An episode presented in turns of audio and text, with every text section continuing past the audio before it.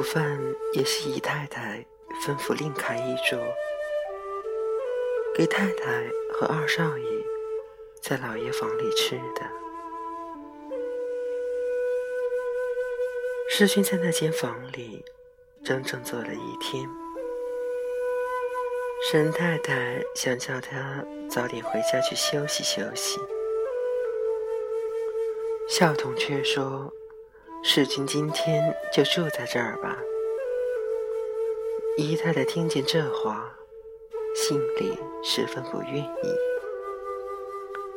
阴笑道：“哎呦，我们连一张好好的床都没有，不知道二少爷可睡得惯呢？”孝童指了指姨太太睡的那张小铁床，姨太太道：“就睡在这屋里呀。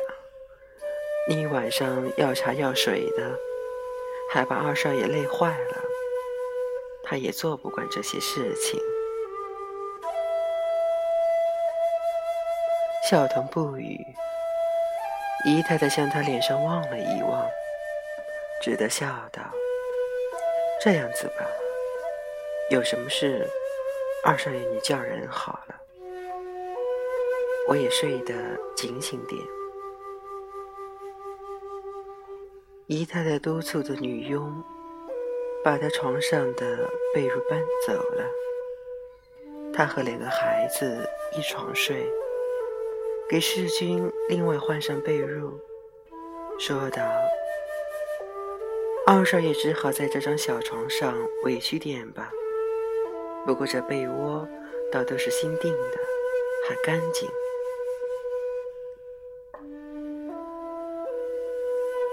灯光照着苹果绿的丝壁，世君睡在这间伉俪的寝味非常足的房间里，觉得很奇怪，他怎么会到这里来了？姨太太一夜功夫跑进来无数遍，嘘寒问暖，伺候孝童喝茶、吃药、便秘。世君倒觉得很不过瘾，都是因为他在这里过夜，害他多赔掉许多脚步。他睁开眼来看看，他便笑道。二少爷，你别动，让我来，我做惯的。他睡眼惺忪，发髻睡得毛毛的，旗袍上纽扣也没扣好，露出里面的红丝格子防短衫。世君简直不敢朝他看。因为他忽然想起凤仪亭的故事，他也许想制造一个机会，好诬赖他、调戏他。他从小养成了这样一个观念，始终觉得这姨太太是一个诡计多端的恶人。后来再一想，他大概是因为不放心。屋角那只铁箱，怕他们父子间有什么私相授受的事，所以一趟趟的跑来查看。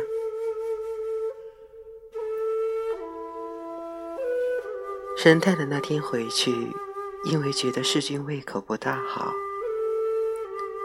以为他吃不惯小公馆的菜。第二天他来，便把自己家里。制的素鹅和莴笋圆子带了些来。这莴笋圆子做得非常精致，把莴笋腌好了，长长的一段，盘成一只暗绿色的饼子，上面塞一朵红红的干玫瑰花。他向世勋笑道。昨天你在家里吃早饭，我看你连吃了好两只，想着你也许爱吃，孝童看见了也要吃，他吃粥，就着这种腌菜，更是合适。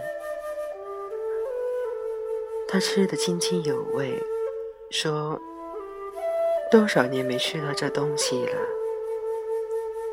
姨太太听了非常生气。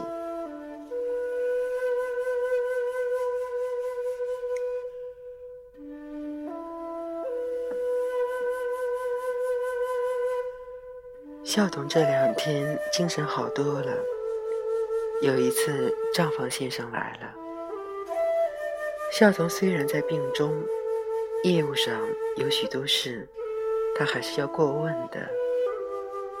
有些事情也必须向他请示，因为只有他是一本清账，整套的数目字，他都清清楚楚的记在脑子里。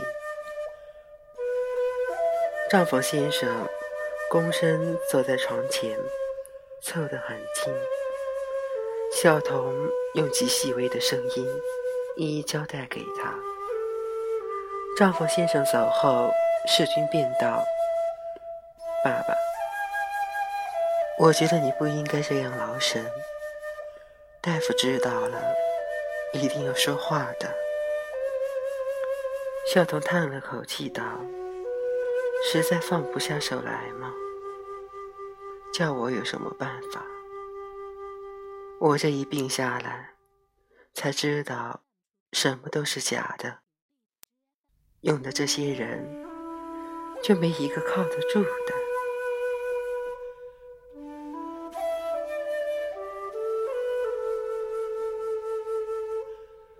世君知道他是这个脾气，再劝下去。